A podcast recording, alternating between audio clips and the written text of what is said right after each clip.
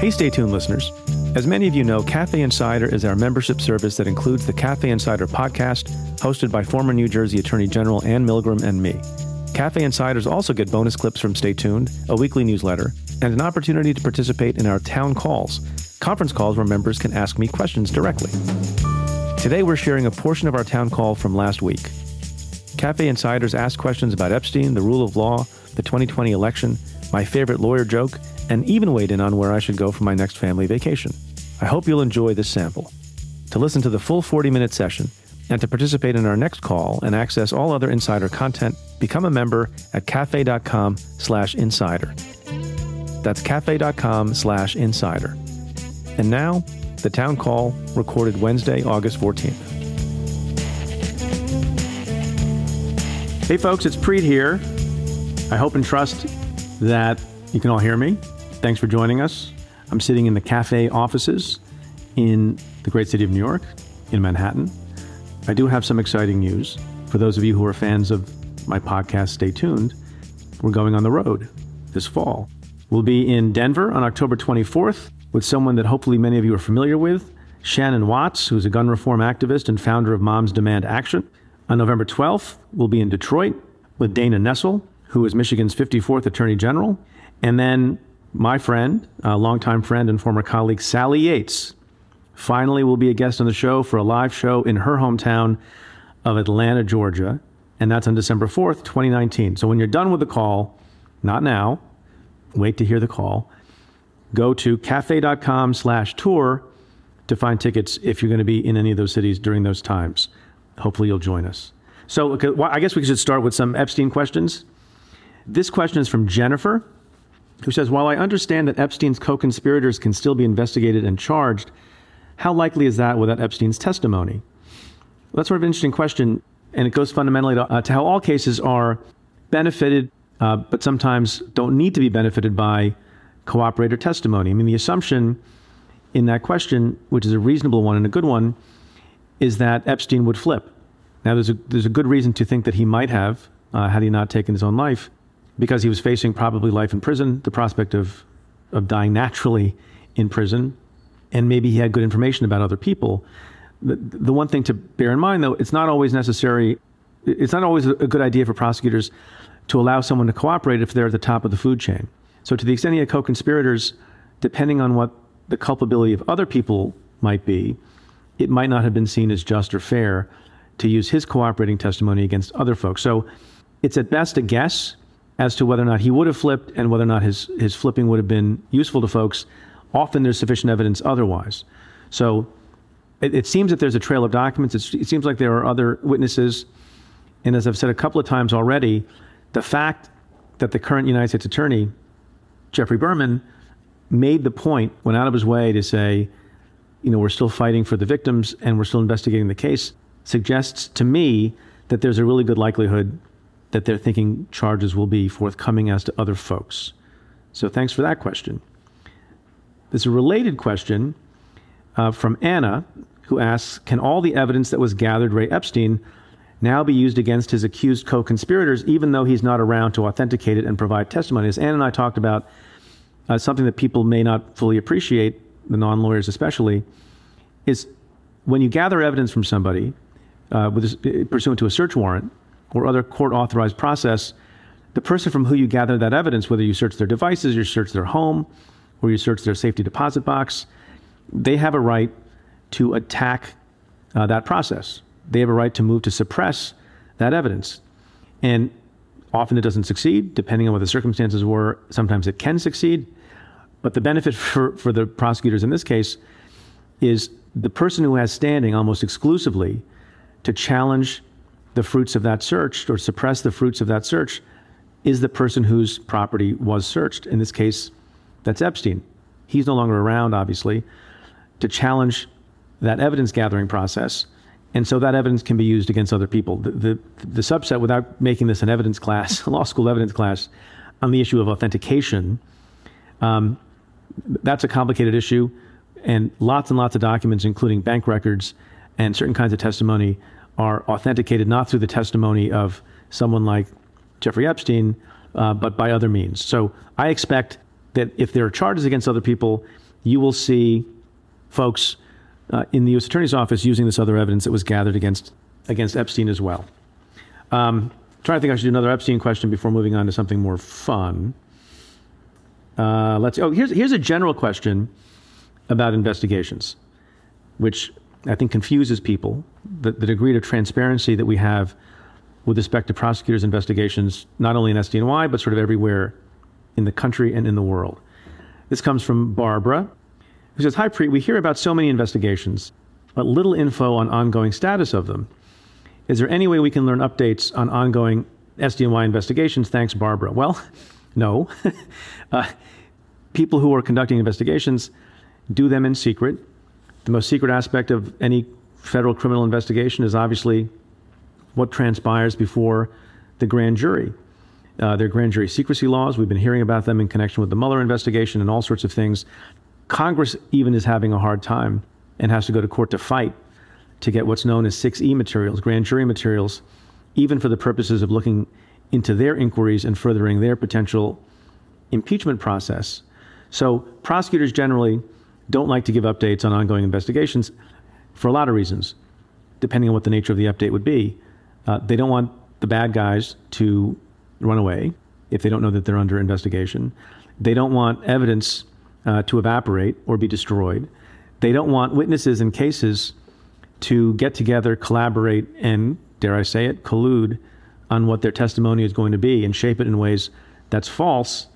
Uh, and also, it's a little bit not fair to potential targets to be giving updates on investigations. Now, obviously, there are exceptions to that, and there are certain things that prosecutors can do. So, for example, most recently, we see in, a, in the case of a mass shooting, there is a huge public interest in there being updates, especially in the initial moments, hours, and days as to what the nature of the crime was, the motivation for the crime, whether or not the person was acting alone or in concert with other people, because people need to understand that their communities are safe. You know, who's working together, federal law enforcement, local law enforcement, what the charges may be, if there might be additional charges, if there are co conspirators or aiders and abettors who are going to be charged. So those kinds of things are natural, obvious, and there should be updates on them. Uh, you know, with respect to the Epstein investigation, as I just mentioned a couple of minutes ago, the U.S. Attorney Jeff Berman and SDNY made it a point to not give a lot of detail, but to say, in a way that I think was reassuring to the public, that they're continuing to look at misconduct on the part of other people, that victims should continue to come forward.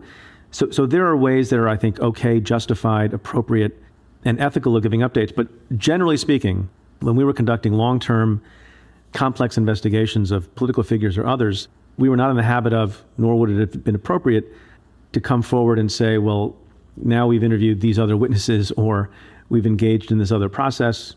You know, stay tuned. Stay tuned to something that you can say is a very general matter, but you got to be careful about giving those kinds of updates as you go along. Here's a question from Will, sort of a political question. And Will asks, uh, why has political affiliation become the core identity of so many Americans? Well, that's a very interesting question. And not to quibble with the premise of the question, but let me do that for a moment. I think a lot of people uh, care about their political affiliation Democrat, Republican, Independent, whatever else. I think, however, that in, in the current time, I'm not sure how meaningful a description political affiliation is, especially for people who used to be Republicans. There are lots and lots of Republicans, not folks who are in office, who worry about being lambasted and ridiculed and criticized and attacked by the head of the GOP, the current president, Donald Trump, but by other people, many of whom have been on the Stay Tuned podcast. Uh, people like George Will and David Frum and Max Boot and others who are you know, pretty rock ribbed conservatives over time and have decided they can no longer be part of the party. So for people like that, political affiliation has become, I think, less important than other values that they care about with respect to the country. So, so I don't know that that's true. Another thing that strikes me about the question, as I think aloud, uh, going back to what George Will said, is, you know, I don't know why political affiliation has become so important for a lot of people, but maybe that's a mistake. And you can take sort of two, two points of view on this. And, and I've struggled with this issue myself. On the one hand, you don't want to be consumed by politics. You don't want to be consumed by elections. Uh, you want to enjoy other things. You want to enjoy good food. You want to enjoy your family. You want to enjoy sports, entertainment, theater, books. I mean, a lot of people are reading fewer books than they used to read before Trump got elected. And a lot of people have told me that. And maybe some of you are sitting in front of your computers or on the phone and you're nodding with respect to that. Think of how much entertainment you consumed before this crazy dominant figure, Donald Trump, became the president of the United States. So, on the one hand, it seems you don't want to be consumed by political affiliation, and that is not your identity because you're a living, breathing, working person with families and friends and work aspirations and artistic aspirations. And so you, you want to be more than politics. And George Will says this. You know, George Will says politics should be some small part of your life. On the other hand, uh, and this is why I struggle with the tension, on the other hand, it's a very difficult time. And you almost think, uh, if you're a living, breathing person in the world, whatever your aspirations are, you have to care about your country. And if you're someone, maybe some folks on the call, maybe many people on the call, but I'll tell you this is true for me. And it's not just because I have two podcasts and I, am a commentator on CNN. And so part of my job is to sort of focus on politics and on the law and on what's happening in the government and the world. But I care about the country. And I care deeply about what Donald Trump is doing to the country and what he's doing to the institutions of the country. And so I can't help but feel sort of more associated with politics in the sense that I think it's important for Donald Trump not to be reelected than I ever have before. I mean, seven and a half years as a United States attorney, I was essentially an apolitical person, professionally and otherwise. We prosecuted Democrats and Republicans. Uh, I've often joked that the best way to say, uh, to describe federal prosecutors are there's, there's three political parties in the country there's Democrat, Republican, and federal prosecutor. The point of which is that in that job, and you worry about this these days a little bit, in that job, there is no space for political affiliation. Now, as a private citizen, and as someone who's seeing all sorts of norms being trampled, uh, I think a lot about politics and political affiliation, and I want people, to the extent I can help persuade them, to affiliate with whoever is in a position to, to curb the excesses of Donald Trump, to curb the abuses of Donald Trump. In fact, end the, the term of Donald Trump in the next election. But it, it's, it's an interesting question, and I think current times render things sort of a little bit topsy turvy. Let's see. Aaron, what news sources do you use most? Notwithstanding my criticism of the Twitter, that's not a source of news. It's a platform from which I get news from other sources. But I, I do get a lot of news from from being on Twitter and scrolling through my feed. You know, I rely on on all the, the major publications, New York Times, Wall Street Journal, Washington Post, in particular. Um, I also get news from from the tabloids in New York. Um, it's an old habit from when I was in public office and they were covering our cases. Uh, there are also other great outlets like BuzzFeed um, and, and digital outfits and and podcasts. But something I said a long time ago is bears repeating, and that is there, there's so much misinformation and there's so much quick scoops on on stuff that the important thing is not necessarily where you get your news from but that you get your news from multiple sources. Uh, you know, I watch multiple cable news channels.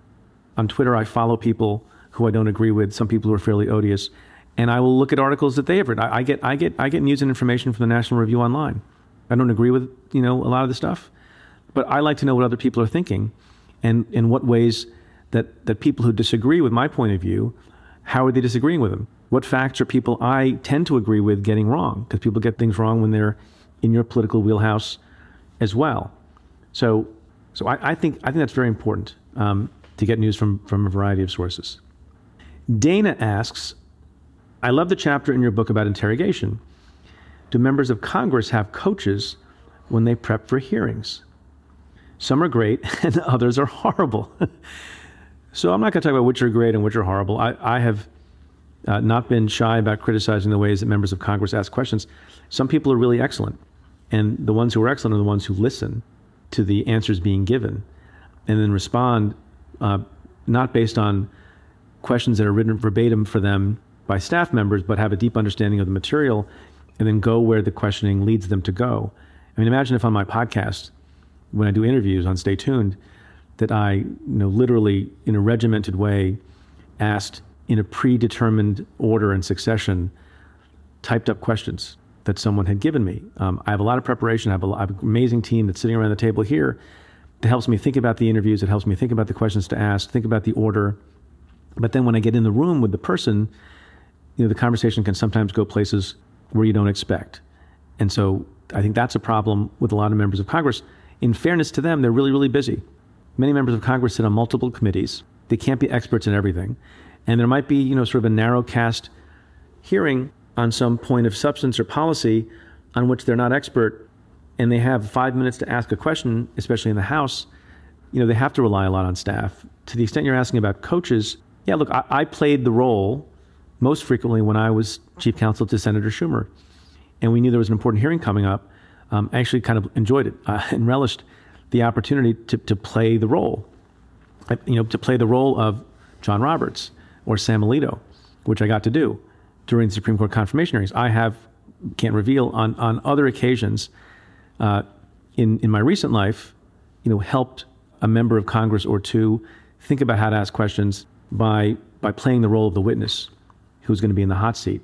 Because uh, I think that's important to do. And I think, I think good members of Congress uh, and diligent members of Congress, as Senator Schumer used to do when I worked for him years ago, employ that strategy. And, and you hear about it, particularly in, in the big time things like um, Supreme Court nomination hearings or huge oversight hearings. I think it's a very good and important thing to do. This is a question. Oh, you know, we talked about this a little bit a couple of weeks ago, but maybe I can recap. Hi, Preet. This is Tessa from Los Angeles. I was wondering what repercussions do you think will come from Newsom signing the law to require presidential candidates to supply their tax returns? Nothing, right? It's going to die in court. Trump will coast through as usual. So you're referring to the law signed into, um, or the bill signed into law by Gavin Newsom, the governor of California, which requires that if you want to compete in the primary for, for the presidency in 2020, you have to disclose some years of tax returns. You know, it's obviously geared towards Trump. It's obviously about Trump. As I think Ann and I discussed on, on a previous show, uh, Jerry Brown, who's not a Trump fan and is not, uh, you know, a closet conservative, decided not to sign that into law because he was worried about the slippery slope of then red states adding all sorts of uh, prohibitions and uh, and hoops for people who are Democrats uh, to have to meet before they could be on the ballot. So, look, I think it's an interesting point. Um, we were flattered that Gavin Newsom, in his signing statement, referred to work that I've done through the Brennan Center with Governor Christie Todd Whitman on the Democracy Task Force, which suggests that there should be a federal law uh, that, that requires this kind of thing with respect to a presidential election. I think federal law is probably the better way to go at it. I think experts are split. When you say it's going to die in court, experts are a little bit split on the constitutionality of it. I think there are smart and good people who think there's a good argument for its constitutionality, notwithstanding that sort of federal election, the federal election clause in the Constitution should be supreme and should dominate over a state uh, trying to mess with it. Uh, and there are people on the other side who are also reasonable and smart and thoughtful who think this is a problem. In either event, the consequence, as we also discussed on a previous show, is that I don't see any way this affects uh, or impedes Donald Trump's ability to be on the general election ballot in California, because this only relates to primaries. They, they understand legally they can't inflict this requirement on the general election. So it's symbolic, it's important. I think it's a good issue for the Congress to take up, maybe for states to take up, and maybe this will be a test case and we'll see what happens. But right now, I think it's a, it's a little bit of a jump ball. I hope you enjoyed this sample recording from our town call. To learn more about the Cafe Insider membership and to join, go to cafe.com slash insider. Your voice matters more than ever before. Until next time, I'm Preet Bharara.